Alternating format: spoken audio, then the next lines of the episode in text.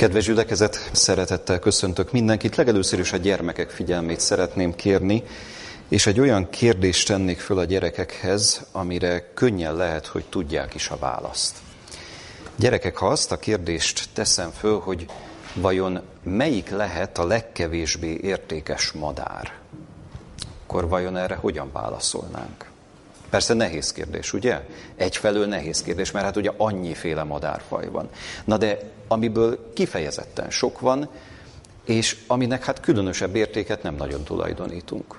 Hát ez ugye Magyarországon is sok van, ugye ez nem más, mint a veréb. Veréből rengeteg van, tehát a, a veréb egy különleges kismadár, kicsi méretű, és hát ugye azért el lehet mondani, hogy nem, nem annyira szép madárról van szó, tehát nem olyan különleges, mint mondjuk egy héja vagy sas, vagy egy, egy rigó, nincs olyan szép hangja, mint a többi énekes madárnak, szóval a veréb az úgy, az úgy megvan, van belőle mennyi? Több száz, több ezer, több tízezer? Rengeteg, rengeteg. Na most mennyire érdekes, hogy a verébről, a kis verébről megemlékezik a Biblia. Hát ugye ez, ez egészen különleges dolog. Máté Evangélium a tizedik fejezetében találkozhatunk ezzel az igeverssel, maga Jézus Krisztus hozza szóba a verebeket. Hát hogyan?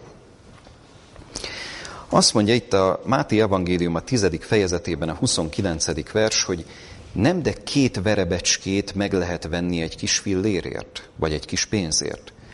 És egy sem esik azok közül a földre, a ti atyátok tudta nélkül. Egy picit javítottam a fordítást, tehát a ti atyátok tudta nélkül. Azt mondja, hogy két verebecskét egy kis pénzért meg lehet venni. Mire céloz Jézus Krisztus? Itt arra céloz, hogy a verebet akár a legszegényebbek is elfogyaszthatták. A veréb hihetetlenül olcsó volt, és árulták a piacon, és lehetett verebet venni. Egyébként a mai napig így van ez, tehát a közel-keleten a mai napig lehet verebet vásárolni, és mai napig is rendkívül olcsó. Tehát a, a, az ember azt mondaná, hogy hát a verébbel aztán kitörődik.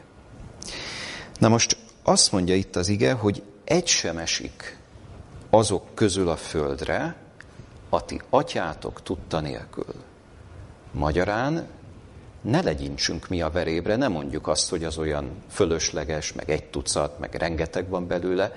Isten a verebeket is számon tartja. De itt nem áll meg a gondolatmenet, azt mondja a 30. versben, hogy nektek pedig még a fejetek hajszálai is mind számon vannak tartva. Tehát nem csak a kisverébre figyel a Jóisten, hanem a fejünk hajszálaira is. Tehát azt is számon tartja, és azt teszi még hozzá itt Jézus, hogy ne féljetek azért, ti sok verebecskénél drágábbak vagytok. Na gyerekek, mire tanít ez bennünket? Ugye honnan indultunk ki? A legkevésbé értékes madár, vagy a legkevésbé értékesnek tűnő madár, és Jézus Krisztus tanít róla, hogy igen, az is fontos, mert a jó Isten teremtménye. Na most miért nagyon lényeges ez? Mert itt nem áll meg a történet, mi is a jó Isten teremtményei vagyunk, és az embert, hogyha esetleg előfogná olyan gondolat, hogy hát velem meg kitörődik, én vajon fontos vagyok, vagy, vagy mi lesz velem, akkor az Isten megnyugtat bennünket, hogy te nagyon-nagyon fontos vagy. Te nem csak mint ember vagy fontos, hanem úgy is nagyon fontos vagy, hogy még a te hajszálaid is nagyon-nagyon lényegesek az Istennek. Nagyon szép ez a tanulság, és milyen érdekes ez, hogy Jézus nem valami pompás madarat mondott, mert persze sok madárról beszélhetett volna, ő kifejezetten a kis verébre, a verebecskére célzott, a verebecskére gondolt, őróla beszélt, és azt mondja, hogy a jó Istennek őrájuk is gondja van, és rád is gondja van, ránk is gondja van, mindannyiunkra. Úgyhogy gyerekek, ezt kérem, hogy vigyétek el, ezt a gondolatot. Ha legközelebb kisverebet láttok az utcán, bárhol, akkor gondoljatok erre. A jó Isten teremtménye ugyanúgy ez a kis állatka is, mint ahogy én is. Vigyázni kell rá, mint ahogy az Isten is vigyáz ránk. És ez nagyon-nagyon szép, hogy az Istennek még erre is gondja van. Köszönöm a figyelmeteket. Kedves gyülekezet, a mostani alkalommal az ige hirdetésünknek témája az nem más, mint a lelki fáradtság orvossága. Ez egy nagyon-nagyon fontos kérdés, mert bárkit előfoghat ez, hogy lelkileg megfárad. Egy kicsit belefárad a, a dolgokba, sok mindenbe bele tudunk fáradni, ugye sok-sok minden feszíthet bennünket, és bizony megkísérthet bennünket ez a gondolat, hogy vajon az Istennek van-e gondja ránk. Ézsaiás könyve 40. fejezetéből szeretném a 27. verstől olvasni az igét a 31. versig. Tehát Ézsaiás könyve 40. fejezetéből a 27. verstől a 31. versig olvasom az igét a következőképpen, és ezen az ige szakaszon fogunk menni most a, az ige hirdetés perceiben. Miért mondod Jákob és szólsz ekként Izrael? Elrejtetett az én utam az Úrtól, és ügyemmel nem gondol Istenem. Hát nem tudod-é és nem hallottad-é, hogy örökkévaló Isten az Úr, aki teremtette a föld határait? Nem fárad és nem lankad el, végére mehetetlen bölcsessége. Erőt ad a megfáradottnak, és az erőtlen erejét megsokasítja. Elfáradnak az ifjak, és meglankadnak, megtántorodnak a legkülönbek is – de akik az Úrban bíznak, erejük megújul.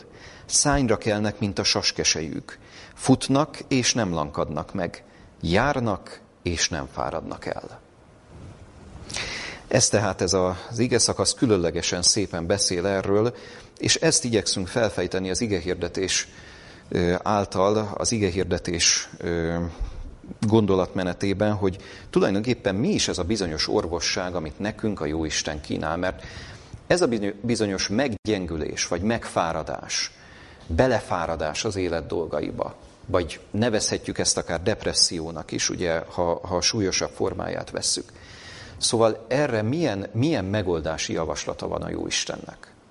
Rögtön hozzá lehet tenni persze, hogy rengetegféle megoldási javaslat de létezik a Szentírásban, és sok-sok mindenről lehetne beszélni, de most nézzük meg azt, hogy honnan indul ki ez a gondolatmenet, és hova érkezik. Hogyan is olvastuk itt a 27. versben? Azt mondja, miért mondod Jákob, és szólsz ekként Izrael, elrejtetett az én utam az Úrtól, és ügyemmel nem gondol Istenem. Hát bizony megkísérthet bennünket ez a gondolat gyakorlatilag bármikor, mert van olyan, amikor az ember az élete problémáira egyszerűen nem látja a megoldást. Tehát annyira sok minden nehezedik ránk, hogy nem, nem nagyon tudnánk azt mondani, hogy igen, a megoldás az így hangzik. Kettős pont, és akkor elmondjuk. Nem látjuk ezt. Vagy egyszerűen bele vagyunk fáradva abba, hogy ezer mindent teszünk a hétköznapjaink során, és mégis az életünk akár egyfajta értelemben, fizikai értelemben, akár pedig lelki értelemben, azt látjuk, hogy nem igazán halad előre. Gondot visel rólam egyáltalán az Isten, vagy, vagy neki csak másokra van gondja, és rólam elfeledkezett? Ézsaiás egyébként másik alkalommal is fölteszi ezt a kérdést, tehát nem egyszer jön elő ez a téma a könyvben. Ézsaiás könyve 49. fejezetére hadutaljak, csak két igevers erejéig. Ézsaiás könyve 49. fejezetéből a 14.-15. verset a következőképpen olvasom. És szól Sion, elhagyott az Úr engem, és rólam elfeledkezett az Úr. Hát elfeledkezhetik-é az anya a gyermekéről, hogy ne könyörüljön méhe fián, és ha elfeledkeznének is ezek, én te rólad el nem feledkezem. Isten tehát itt is biztosítja az olvasót és bárkit, aki ugye ezzel a gondolattal találkozik, hogy igen, ki lehet mondani ezt, és nagyon jól tesszük. Őszinte dolog, ha kimondjuk azt, hogy igen, azt érzem, az a benyomásom, hogy rólam elfeledkezett az Úr, engem elhagyott az Úr. Azért, mert olyan terheim vannak, amelyeket iszonyatosan nehéz szipelni. Az Isten így nyugtatja itt ebben az igeversben erre a, a, a gondolatra válaszképpen az olvasót, azt mondja, hogy ha az anya el is feledkezik az ő gyermekéről, én te rólad soha el nem feledkezem. Ugye nyugodtan hozzátehetjük ezt a gondolatot, soha. El nem feledkezem azért, mert az Isten, a jó Isten teremtményei vagyunk. Na de bárki fölteheti a kérdést, hogy jó, ez önmagában szép dolog. Na de, na de én, én akkor mibe tudok kapaszkodni egyáltalán? Tehát akkor, amikor terheim vannak, akkor, amikor lelki fáradtságban vagyok, amikor nehézségeim vannak, amikor tényleg azt érzem, hogy, hogy nagyon-nagyon mélyen vagyok. Hogy ott van ez a gondolat, hogy az Isten nem feledkezett el rólad. Hát jó, de, de azért ennél többet, ennél bővebbet mit tudunk erre mondani? És éppen ezért fontos, hogy ezt az Ézsaiás 40-et olvassuk tovább, mert ugye a 27. vers megadja az alaphangot, megadja ezt a kínzó kérdést, hogy igen, azt érzem, hogy elrejtetett az én utam az Úrtól, és ügyemmel nem gondol Istenem. Pici leágazást hadd tegyek, ne felejtsük el, ez az ige szakasz nagyon személyes. Nekünk szól egyértelműen, de egy közösségnek is szól. Hiszen egyértelmű, hogy itt Jákobról és Izraelről beszél, Isten népéről, Isten választott népéről, aki szintén azt érezheti, hogy hát akkor elfeledkezett rólunk az Úr. A válasz erre természetesen az, hogy nem, de éppen ezért ugye két síkja van ennek a történetnek, és aztán itt a válaszban is érdemes ezt a két síkot nyomon követni. 28. verset a következőképpen olvasom, ugye ezt olvastuk itt, hogy hát nem tudod-é, és nem hallottad-é, hogy örökké való Isten az Úr, aki teremtette a föld határait. Nem fárad és nem lankad el. Végére mehetetlen bölcsessége. Na most ez egy nagyon fontos kérdés, hogy miért beszél erről Ézsaiás. Mert ugye ne felejtsük el, mi az alapprobléma? Nem érezzük, nem tapasztaljuk a Jóisten közelségét, segítségét, Hát most akkor mit csináljunk? Hát mintha elfeledkezett volna rólunk az Úr. A 28. vers egy egészen érdekes dolgot tesz, nem közvetlenül a problémára válaszol. Mert ugye a probléma felvetés egyértelmű. Ahelyett, hogy, hogy ugye direktben válaszolna, először azt mondja, hogy kicsoda is az az Isten, akivel te kapcsolatban állsz. Kicsoda az az Isten, aki, akiben te hiszel azt mondja, hogy örökkévaló Isten az Úr, aki teremtette a föld határait. Mintha egy pillanatra kitágulna a horizont. Mert ugye eddig mi volt középpontban? Eddig én voltam a középpontban. Vagy eddig egy közösség, egy nép volt a középpontban, és ez a valaki vagy valakik elmondták a problémájukat, mire figyeltek akkor, amikor ezt a problémát őszintén elmondták az Istennek, teljesen egyértelmű, azt mondja, hogy elrejtetett az én utam az Úrtól, és ügyemmel, az én ügyemmel nem gondol az én Istenem. Ki van tehát a középpontban? Én magam. Mire figyelek? Arra, hogy nekem nehéz. Arra, hogy terheim vannak. Arra, hogy, hogy ezeket a terheket iszonyatosan nehéz szipelni. 28. vers azt mondja, hogy ember, állj meg, és gondold végig. Kicsoda az Isten? Azt mondja, örökkévaló Isten az Úr, aki teremtette a föld határait. Itt is álljunk meg, lépésről lépésre, szóról szóra gondolkodjunk el ezen. Azt mondja, hogy örökkévaló. Na most ezt, ezt a kifejezést ízlegessük egy picit. Örökkévaló. Valaki egyszer föltette a kérdést, még régességen hallottam ezt, és egy nagyon, nagyon érdekes és jó választ adott rá. Azt a kérdést tette föl, hogy vajon mit nevezhetünk egésznek. Mi az, hogy egész? Mitől egész valami? És azt mondja, hogy ő, ő arra a meggyőződésre jutott, hogy az az egész, aminek van eleje, van közepe és van vége. Ekkor tudjuk valamire azt mondani, hogy egész. Egész érzése van valakinek valamivel kapcsolatban. Na most ez egy nagyon jó megfogalmazás, és gondoljunk ebbe bele, hogy rengeteg mindenre el tudjuk itt mondani, itt a földi életünk kapcsán, hogy igen, van eleje valaminek, van közepe és van vége, tehát lezárul valami, de hogyha egy picit kitágítjuk a, a látókörünket, és a Bibliára gondolunk, akkor ugye eszünkbe juthat például a megváltási terv is. A megváltási terv is ilyen, hogy van eleje, van közepe, vagy középponti eseménye, ez ugye nem más, mint Jézus Krisztus keresztje, és van vége. Minden olyan, ami, ami ezzel kapcsolatos, azt lehet mondani, hogy bizonyos időn belül lezárul. Minden, ami az emberi dolgokkal kapcsolatos, minden, ami, ami szinte eszünkbe juthat itt a földi élet kapcsán, mind ilyen, hogy elkezdődik, és aztán lezárul. Na most ehhez képest az Isten azt mondja, hogy én örökké való vagyok.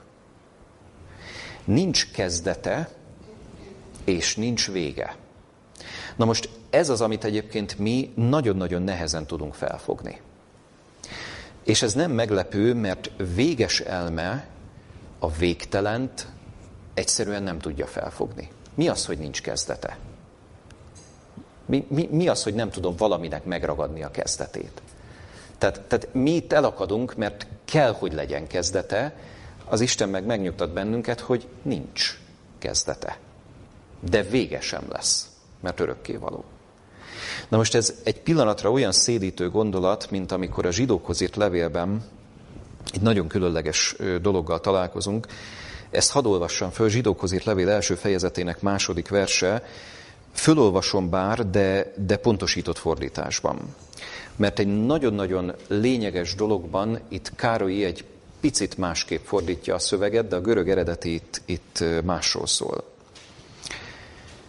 Zsidókhoz itt levél első fejezetének a második versét olvasom, de előtte még az első verset is, tehát első és második verset következőképpen. Minek utána az Isten sok rendben és sokféleképpen szólt hajdan az atyáknak a proféták által, ez utolsó időkben szólt nékünk fia által, aki tett mindennek örökösévé, aki által a világot is teremtette. Olvashatjuk Károlyinál. Igen ám, de itt az eredeti szövegben a világot kifejezés, ez valójában többes számban áll. Ha egyes számban állna, ha így olvasnánk csupán, ahogy Károly fordítja, akkor azt lehet mondani, hogy semmin nem lepődnénk meg. Persze egy dolog azért nagyon-nagyon fontos, persze, de egyértelműen ott van az igében, ki a teremtő Isten? Kicsoda teremtette az embert? Ez ugye nem az atya, hanem Jézus Krisztus. Jézus Krisztus a teremtő. Ő a teremtő, ő a megváltó, ő az, aki az ítélő lesz, és így tovább. Ugye az Isten egyértelműen beszél erről, üzen erről az ő igéjében. Na most azt mondja viszont, hogy Krisztus által a világokat teremtette. Na most ezek szerint nem, nem ez a világunk létezik csak, amit, amit mi tudunk, hogy van, a földi valóság. Na most ezt a világot se tudjuk bejárni, vagy a, vagy a földet magát se tudjuk bejárni, mert annyira nagy, de hogyha az ember kifelé tekint, és azt mondja, hogy igen, van a naprendszer, és annak a kilenc bolygója, és sok-sok minden óriási távolságra, ott is egy picit beleszédülünk, hogy akkor mi egy, egy semmi kis morzsák, porszemek vagyunk ehhez képest. Igen ám, de a naprendszer az gyakorlatilag semmi a tejútrendszerhez képest. De a tejútrendszer semmi az egész világegyetemhez képest, aminek meg nincs határa. Na most itt azt mondja az ige, hogy Krisztus által a világokat teremtette az Isten. Tehát ez egy döbbenetes dolog, hogy nem csak, hogy az létezik, amit, amit mi szinte fel se tudunk fogni, hogy a Föld mekkora, vagy a naprendszer, vagy a tejútrendszer mekkora, hanem hogy galaxisok sokasága vesz körül bennünket, és fogalmunk sincs arról, hogy pontosan hány értelmes civilizáció van rajtunk kívül, ahová ugye a bűn hatása nem ért el, de ez egy másik történet, és az is nagyon fontos, hogy az ige azt is egyértelművé teszi, hogy ezek a más civilizációk, ezek a földi valóságba nem avatkoznak bele. Színpada lettünk a világ mindenségnek, ahogy a korintusi levélben olvashatjuk, színpada lettünk a kozmosznak, figyelik azt, hogy itt mi történik a Földön, figyelik azt, hogy az Isten megváltási terve hogy megy végbe, de valahonnan távolról.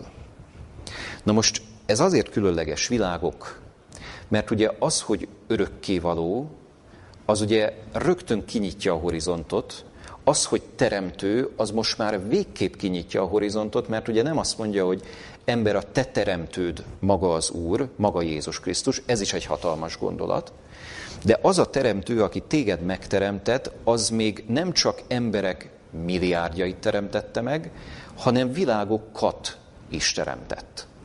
Tehát, tehát itt vagyunk mi, semmi kis porszemek, akik valamit próbálunk felfogni az Isten szavából, az Isten beszédéből, és azt mondhatjuk erre, hogy, hogy, hogy tulajdonképpen csak hódolattal tudunk előtte állni, hogy, hogy egyáltalán mi vesz körül bennünket.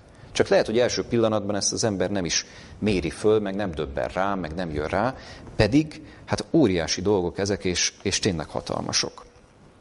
Ja most azt mondja, itt a 28. vers, visszakanyarodva Ézsaiáshoz, hát nem tudod-e és nem hallottad-e, hogy örökké való Isten az Úr, aki teremtette a föld határait? Mi ugye azt mondtuk, hogy a föld határain túlra is érdemes ellátni. Mert a zsidókhoz itt levélből egyértelmű az üzenet. Nem fárad és nem lankad el, végére mehetetlen bölcsessége. Végére mehetetlen a bölcsessége. Na most ez is egy olyan különleges kifejezés, mert ezek szerint az Isten bölcsessége is határtalan. Tehát nem tudsz a végére járni. Nem tudod azt mondani, hogy igen, megértettem az Isten bölcsességét, felfogtam, és, és teljes egészében most már értem, hogy mi az Isten bölcsességet. De hogy érted? Nem, nem, ennek nincs határa. Az Isten bölcsességét egy örökké valóságon át lehet tanulmányozni, pont azért, mert örökké való. Tehát akkor, akkor ugye mindjárt a helyére kerül az ember gondolkodása, hogy akkor ki is vagyok én, meg egyáltalán ki az a valaki, akivel én kapcsolatban állok. Milyen szép ez a gondolat is, amit itt ír. Azt mondja az Úr, aki teremtette a föld határait, nem fárad és nem lankad el. Egy picit azt üzeni, nagyon szép itt a magyar fordítás, hogy nem is kezd fáradni. Mert ugye, ha valaki elfáradt, vagy ellankadt, az egy befejezett dolog. De nem is kezd fáradni. Nem, nem mondja azt az Isten, hogy most már nem cipelem tovább az emberiség terhét, mert most már elegem volt, és, és le akarom zárni valahogy időnek előtte. Dehogy is. Hordoz bennünket tovább. Na most ez azért nagyon szép, mert ugye 28. versben azt láthatjuk tehát, hogy ez a bizonyos horizont, ez kitágul. De nézzük a 29. verset. Azt mondja a 29. vers, erőt ad a megfáradottnak, és az erőtlen erejét megsokasítja. Na, itt térünk vissza az egyes emberhez. Itt láthatjuk azt, hogy igen, Isten először bemutatta önmagát, és nem véletlenül ilyen a szerkesztés, hogy igen, egy súlyos, nehéz lelki teherrel indul ugye a 27. vers. 28. vers azt mondja, hogy na akkor tekints szét, de a 29. versnél ott vagyunk a probléma közvetlen megoldásánál, mert ugye a 28. vers is nagyon fontos, de a 29. pedig egyértelművé teszi, hogy igen, az a valaki, akiről eddig beszéltünk, eddig gondolkodtunk, az a valaki erőt ad a megfáradottnak, és az erőtlen erejét megsokasítja. Erőt ad a megfáradottnak. Na most ez is egy csodálatos ígéret, mert ugye egyrészt a mindenható Isten, aki világoknak a teremtője, aki az egész világ mindenséget fenntartja és igazgatja, ő lehajol hozzám, a megfáradotthoz, és az erőtlen erejét megsokasítja. Annyira érdekes egyébként a, a gondolatritmus itt a, a, a Héber nyelvben, mert ugye az ember első pillanatban azt hihetné, hogy hát ez egy ismétlés. Erőt ad a megfáradottnak, és az erőtlen erejét megsokasítja. Persze az Isten erőt ad nekünk. Jó, hát ez, ez, ez ugye a, a, a felületes értelmezése ennek. Mit is mond? Azt mondja, erőt ad, és ezt az erőt megsokasítja. Tehát ember, hogyha egy picit elcsüggednél, és azt mondanád, hogy hát jó, persze kaptam erőt az Istentől, de hát nem túl sokat. Azt mondja, meg akarom sokasítani a te erődet. Kérdés egyébként csak az, hogy ezt mennyire fogadjuk el. Tehát ugye ez is egy kulcsfontosságú kérdés, hogy meglátjuk-e azt az Istent, aki, aki azt mondja, hogy igen, én világmindenségek, vagy világok alkotója vagyok, az egész világ mindenség alkotója, de hozzád lehajolok, és szeretnék neked segíteni. És az erődet meg szeretném sokasítani. Gyönyörű egyébként, megint csak Ézsaiás hadd idézzük az 57. fejezetből a 15. vers. Ugyanerről szól, 57. fejezet 15. verse, azt mondja itt az ige, mert így szól a magasságos és felséges, aki örökké lakozik, és akinek neve szent. Magasságban és szentségben lakom, de a megrontottal és alázatos szívűvel is, hogy megelevenítsem az alázatosok lelkét, és megelevenítsem a megtörtek szívét. Gyönyörűen mutatja be ez az ige azt, hogy igen, az Isten, hogy mondjam, nincs eltelve a saját nagyságával, és nem mondja azt, hogy, hogy én csak uralom a világot olyan értelemben, hogy, hogy uralkodó vagyok. Nem, lehajolok az egyes emberhez, lehajolok a megrontotthoz és az alázatos szívűhöz is. Ideértünk ehhez a gondolathoz, amit a 29. versnél, a 40. fejezet 29. versénél említettem. Igen, az Isten erőt akar adni. De ezt az erőt kinek tudja adni? Ezt az erőt annak tudja adni, aki alázatos szívű. Aki azt mondja, hogy tényleg az Isten erejére van szükségem. Tehát egyedül kevés vagyok. Hogyha ha az ő ereje betölt, hogyha az ő ereje segít, hogyha a, a Szentlélek tanácsol, akkor, akkor tudok előre jutni, és akkor tudom ezeket a terheimet tényleg az Istenre tenni. Nagyon-nagyon lényeges kérdés ez, és nagyon fontos, hogy ezt az isteni gondoskodást, ezt egészen személyesen éljük át. Egy párhuzamot itt hadd hozzak. Említettem a megváltási terv középponti eseményét, ez pedig nem más, mint Jézus Krisztus kereszthalála. Jézus Krisztus kereszthaláláról is gondolkodhatunk úgy, hogy, hogy igen, ez valami csodálatos, magasztos dolog, és, és fantasztikus, hogy ez megvalósult. Teljesen igaz egyébként. Tehát az, az, amit ott Jézus kimond a kereszten, hogy elvégeztetett, hát ebben összesűrűsödik az egész megváltási terv. Hogy az tényleg beteljesedett mindarról, amiről az Isten beszélt. De nagyon-nagyon lényeges, hogy itt az ember ne álljon meg. Nagyon lényeges, hogy a keresztről ne csupán úgy gondolkozzunk, mint, mint valami kozmikus, fantasztikus, és tényleg a, a Bibliának csupán egy középponti eseménye. Persze ez mindig az, ilyen értelemben, tehát akik ezt átélték, és akik tudhatunk róla, tudjuk, hogy ez, ez, ez mennyire kulcsfontosságú kérdés volt az emberiség történelmében. Csak akkor lesz teljessé a keresztről való gondolkodás, hogyha azt tudjuk mondani, hogy igen, Krisztus meghalt a világ bűneiért, de az én bűneimért is. Tehát látjuk ezt, hogy így válik személyessé ez a történet, mert ha azt mondjuk, hogy igen, magára véve hordozta a világ bűneit, hát külön igen van erről, teljesen egyértelmű János evangéliuma első fejezetében. Na de az én bűneimet is, azokat a vétkeket, amiket én követtem el, azokra gyógyír, azokra orvosság a kereszt. Tehát látjuk ezt, hogy a kereszt is lehet távoli tőlünk, meg egészen személyes. Valahol a messzeségben, és elismerjük azt, hogy igen, valami, valami nagy dolog történt ott, de lehet olyan is, hogy itt a, a hangsúlyt nem visszük le, és azt mondjuk, hogy igen, nagy dolog történt ott, és velem is nagy dolog történt, mert az én vétkeimet is magára vette a megváltó. Így lehet személyessé a kereszt. Tehát ez egy nagyon-nagyon fontos kérdés, és fontos, hogy erre az ige is felhívja a figyelmünket. Igen, magasságban és szentségben lakom, de a megrontottal és alázatos szívűvel is. Mert ott akarok lenni közel hozzád, ott akarod lenni veled, aki szenvedsz akármi miatt is, és szeretnék neked segíteni, de csak azokon tudok segíteni, akik alázatos szívűek, alázatos lelkűek, és akik hagyják, hogy a megtört szívüket megelevenítsem. Tehát ezért nagyon-nagyon fontos üzenet ez a bizonyos 57. fejezet 15. verse. Még egy Zsoltárt nézzünk meg ezzel kapcsolatban, mert, mert nem lehet eleget beszélni erről a kérdésről, csak egy gondolatmenet erejéig a 113. Zsoltárt. A 113. Zsoltárban találkozhatunk egy olyan ige szakasszal, ami egészen különleges, és erről szól az ötödik verstől egészen a Zsoltár végéig.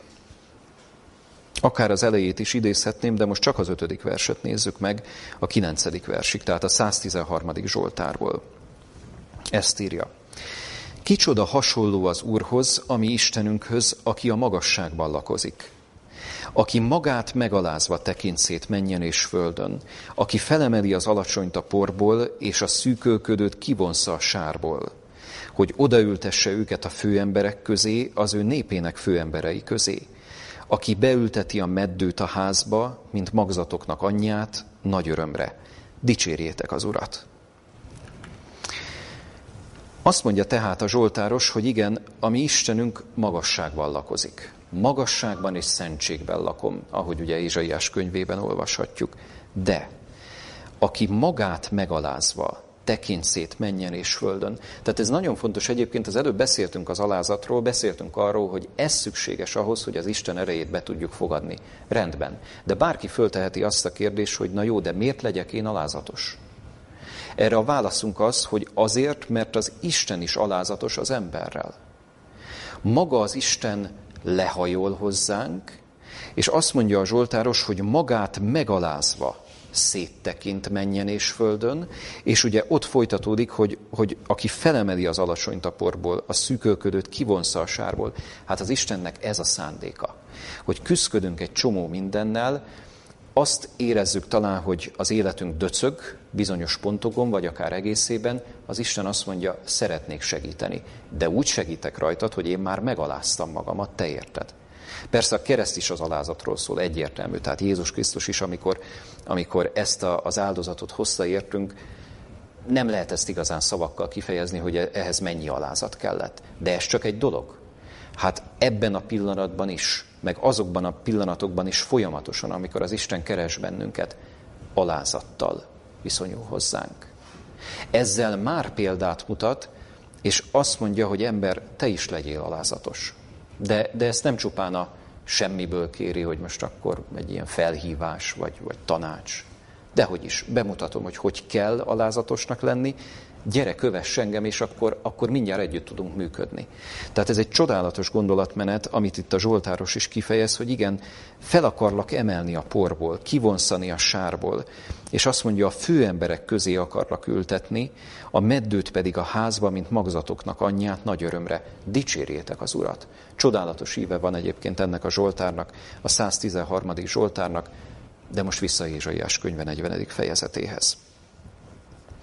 Ézsaiás könyve 40. fejezetében ez az idézett ige szakasz azért is különleges, mert itt ugye nincs vége a gondolatmenetnek. Az ember szinte azt hinné, hogy jó, hát akkor a, a, a, a megoldást úgy, ha nem is egészében talán, de szinte megkaptuk, mert ugye azt mondja, hogy először néz körül, hogy ki is vagyok én, aztán pedig gondold végig azt, hogy neked hogyan akarok segíteni. De mondom, itt nincs vége. 30. versben a következőt olvastuk meg a 31-ben. Elfáradnak az ifjak, és meglankadnak. Megtántorodnak a legkülönbek is. De akik az Úrban bíznak, erejük megújul. Szányra kelnek, mint a saskesőjük, futnak és nem lankadnak meg, járnak és nem fáradnak el. Rendkívül érdekes ennek az ige szakasznak a ritmusa. Érdekes azért, mert ugye elkezdődik egy probléma megjelöléssel, és két olyan dolgot mond két igeversben, ami már érezzük, hogy a célhoz közelebb visz bennünket. De a 30. vers, minthogyha arra figyelmeztetne bennünket, hogy igen, ember, gondold végig. Ne, ne csak azt, hogy ki vagyok én, hanem hogy ki vagy te. Azt mondja, elfáradnak az ifjak, és meglankadnak, megtántorodnak a legkülönbek is.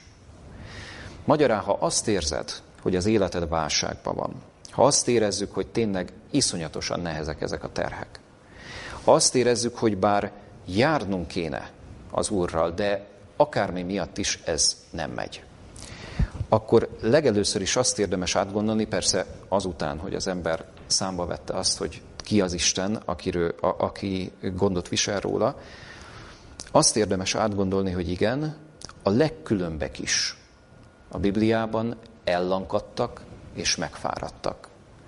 Nem tudunk olyan embert említeni, akinek ne lenne vétke, ne lenne hullámvölgye, hadd használjuk ezt a kifejezést. Nincs, nincs ilyen.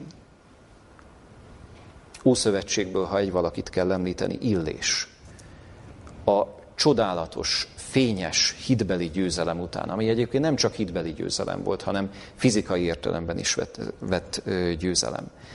Azután jött egy hullámvölgy az életében, de mennyire reális a Biblia abból a szempontból, hogy erről is megemlékezik. Tehát, tehát nem egy ilyen ábránt képet fest, hogy ember járja az Úrral, és akkor, akkor az életed teljesen sima lesz, és akkor, akkor most már folyamatosan velem leszel kapcsolatban, de hogy is sajnos nem így működik. A legkülönbek is, új szövetségből, ha valakit kell említeni, keresztelő János. Te vagy az eljövendő, vagy mást várjunk? Ott a bizonytalanság. Illésnél is ott van a csüggedés.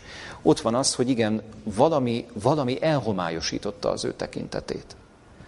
Na most ezért hozza be ezt a gondolatot itt a 30. vers, és egyben figyelmezteti is az embert, hogy igen, segítséget adok neked, szeretnélek téged segíteni az, úr, az úton, de soha ne felejtsd el, hogy ember vagy. Soha ne felejtsd el azt, hogy csak ha velem együtt jársz, nem csak most, hanem a következő lépésben is, akkor tudunk együtt menni, mert egyébként az ember léttel ez szokott együtt járni, hogy bizony jön a hullámvölgy. Jön az, hogy elengeded a kezemet. De ugye itt nincs vége a történetnek, nincs vége ennek a gondolatmenetnek, megint csak elrugaszkodunk, és a 31. versben egy csodálatos ígéretet olvashatunk, de akik az Úrban bíznak, erejük megújul, szányra kelnek, mint a saskesejük, futnak és nem lankadnak meg, járnak és nem fáradnak el. Na most ez a kis szócska, hogy de, ez egy nagyon-nagyon fontos szócska. Mindannak ellenére, hogy lehet, hogy azt mondanád magadról, hogy de hát mélypontot már sokat megéltem. Persze voltak hullám, hegyek is, de hát azért sok volt a mélypont. Azt mondja, hogy de, akik az Úrban bíznak. Tudsz-e bennem bízni? Tudsz-e abban a valakiben bízni, aki a te teremtőd, de nem csak neked a teremtőd, hanem annak a sok milliárd embernek is a teremtője, de nem csak annak a sok milliárd embernek a teremtője, hanem a rengeteg növénynek és az állatnak is a teremtője, de nem csak az embernek, meg a növénynek, meg az állatnak a teremtője, hanem a világoknak is a teremtője, és akkor itt elakadunk, hogy, hogy mit kéne még ehhez hozzátenni. Szóval azt mondja, akik az Úrban bíznak, ebben az Istenben, erejük megújul. Szányra kelnek, mint a saskesejük, futnak és nem lankadnak meg, járnak és nem fáradnak el.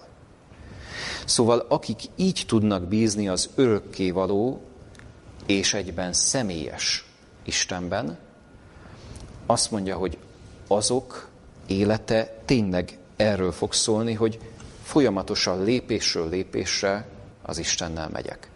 De nem szabad elfelejtkeznünk a 30. versről, emberek vagyunk, ne es kétségbe ember, amikor azt látod, hogy na ott a hullámvölgy. Mert nagyon könnyen előfordulhat, hogy lesz. De, de, de nem, nem annak van a helye, hogy, hogy kétségbees, és azt mond magadról, hogy most már akkor biztos az Isten is elfeledkezett rólam, mert akkor visszakanyarodunk a 27. vershez, ahonnan indultunk, ugye? Hogy hát rólam már elfeledkezett az Úr, és az ügyemben nem gondol az én Istenem. Ott akar lenni veled, ott akar lenni mindannyiunkkal, és szeretne segíteni. Ellen Goodwhite-tól hadd idézzek egy szakaszt az Előtted az élet vagy nevelés című könyvből. Egy nagyon-nagyon szép természeti hasonlatot használ a következőképpen, tehát Előtted az élet vagy nevelés című könyvből, mondom a fejezetet is, ez a gyakorlati tanítások, más gyakorlati tanítások fejezet. Az alpesi sast néha leveri a szélvihar a hegyek szűk szorosaiba. A viharfelhők körülzárják az erdők hatalmas madarát, és sötét tömegükkel elszakítják a napfényes magaslatoktól, ahol elkészítette otthonát. Menekülési kísérlete hasztalannak látszik.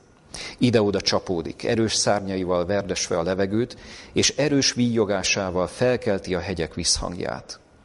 Végül diadalmas víjogással tör felfelé, áthatolva a fellegeken, és újra ott van a ragyogó napfényben, messze maga alatt hagyva a sötétséget és a szélvihart. Így minket is nehézségek, csalódások és sötétség vehet körül. Hamissággal találkozhatunk, bal szerencse üldözhet, igazságtalanság érhet, oly fellegek borulhatnak reánk, amelyeket nem tudunk elűzni. Hiába küzdünk a körülményekkel. A menekülésnek csak egyetlen útja van számunkra is. A homály és köd csak a földet lepi el. A felhőkön túl Isten világossága fénylik. A hit szárnyain felemelkedhetünk mi is az ő jelenlétének napfényébe. Eddig tehát az idézet, és ugye pontosan erről a bizonyos sasról, ahogy Károly fordítja, saskesejűről beszél, akik ugye, akiknek azt mondja, hogy az erejük megújul, szányra kelnek, futnak és nem lankadnak meg, járnak és nem fáradnak el. Azt mondja, hogy a sasnak is rengeteg nehézsége van élete során. A szélvihar a hegyek szűk szorosaiba néha leveri bizony. De azt mondja, hogy ha az erejét megfeszíti, ezeken a fellegeken, meg a viharon, meg sok mindenen át tud menni, keresztül tud menni, és aztán a napfénybe érkezik, ahol a viharnak már nincsen helye.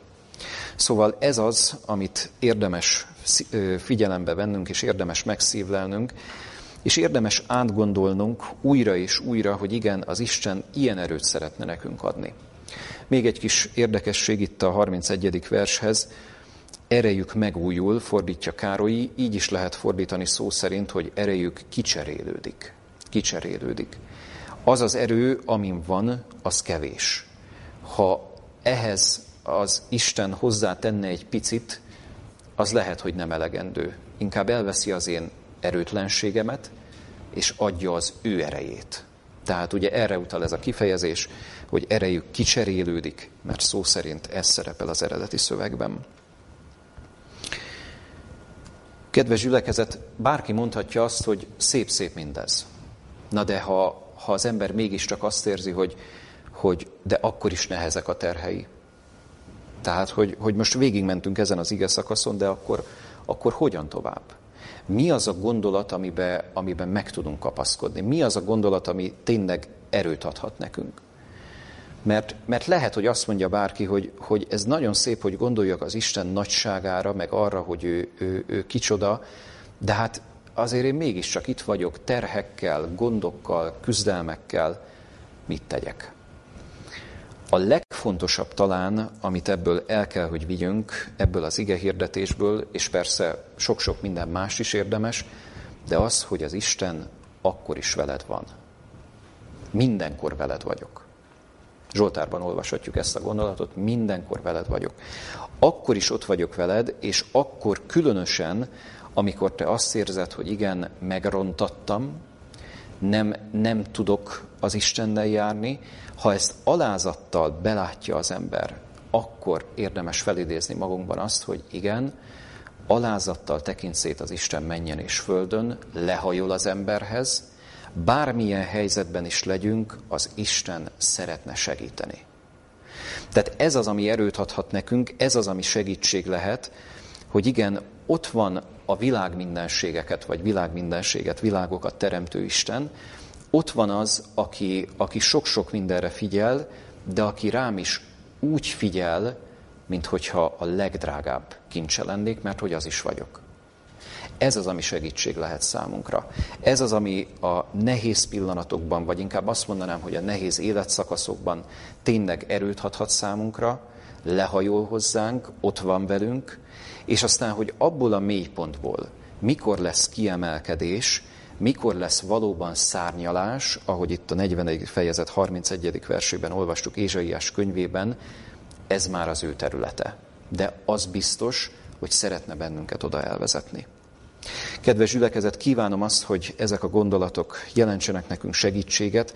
Kívánom azt, hogy ezt, a, ezt az örömhírt, ezt az evangéliumot, ami mind-mind benne van itt az Ézsaiás könyvében, ebben a néhány igeversben, ezt vigyük el magunkkal. Jó Isten segítsen ebben bennünket. Amen. Imádkozzunk. Szerető édesatyánk, hálás szívvel köszönjük neked gondviselésedet, azt, hogy nehéz helyzetekben, olyan pillanatokban is ott akarsz velünk lenni, amikor azt érezzük, hogy, hogy sok-sok minden összejött az életünkben, fáradtak vagyunk lelkileg, és nem igazán tudunk hozzád közelebb kerülni. Kérünk segíts átérezni, megtapasztalni azt, hogy te ott vagy velünk ilyenkor is, sőt, ilyenkor tudsz a leginkább ott lenni velünk. Köszönjük azt, hogy Te a mélyponton is keresel bennünket. Köszönjük azt, hogy amikor csüggettek vagyunk, fáradtak vagyunk, akkor is szólsz hozzánk. És köszönjük, hogy nem csak úgy mutatkozol be, mint, mint csodálatos, hatalmas Isten, a világ teremtője, vagy világok teremtője, hanem úgy is, mint aki lehajóz hozzánk, megrontott szívű emberekhez, és szeretnél nekünk erőt adni, szeretnél nekünk olyan gondolkodást, olyan életet adni, ami valóban hozzád visz közel. Köszönjük, Urunk, hogy Te lépten nyomon érezteted velünk a Te szeretetedet. És köszönjük, hogy Jézus Krisztus megváltunknak is köszönetet mondhatunk azért, mert, mert ő mindent megtett és mindent megtesz értünk. Kérünk segíts tapasztalni, átérezni ezt a szeretetet, tapasztalni azt, hogy Te hogyan, miként vezetsz bennünket. Add, hogy az az alázat, amiről szintén gondolkodtunk, ez a miénk lehessen, lépésről lépésre, napról napra ott lehess az életünkben. Köszönjük, hogy Te meg akarsz keresni bennünket, és köszönjük, hogy egészen a célig akarsz bennünket elvezetni. Megváltunk nevében adunk ezért hálát, légy velünk, kérünk, Urunk. Amen. Mennyi.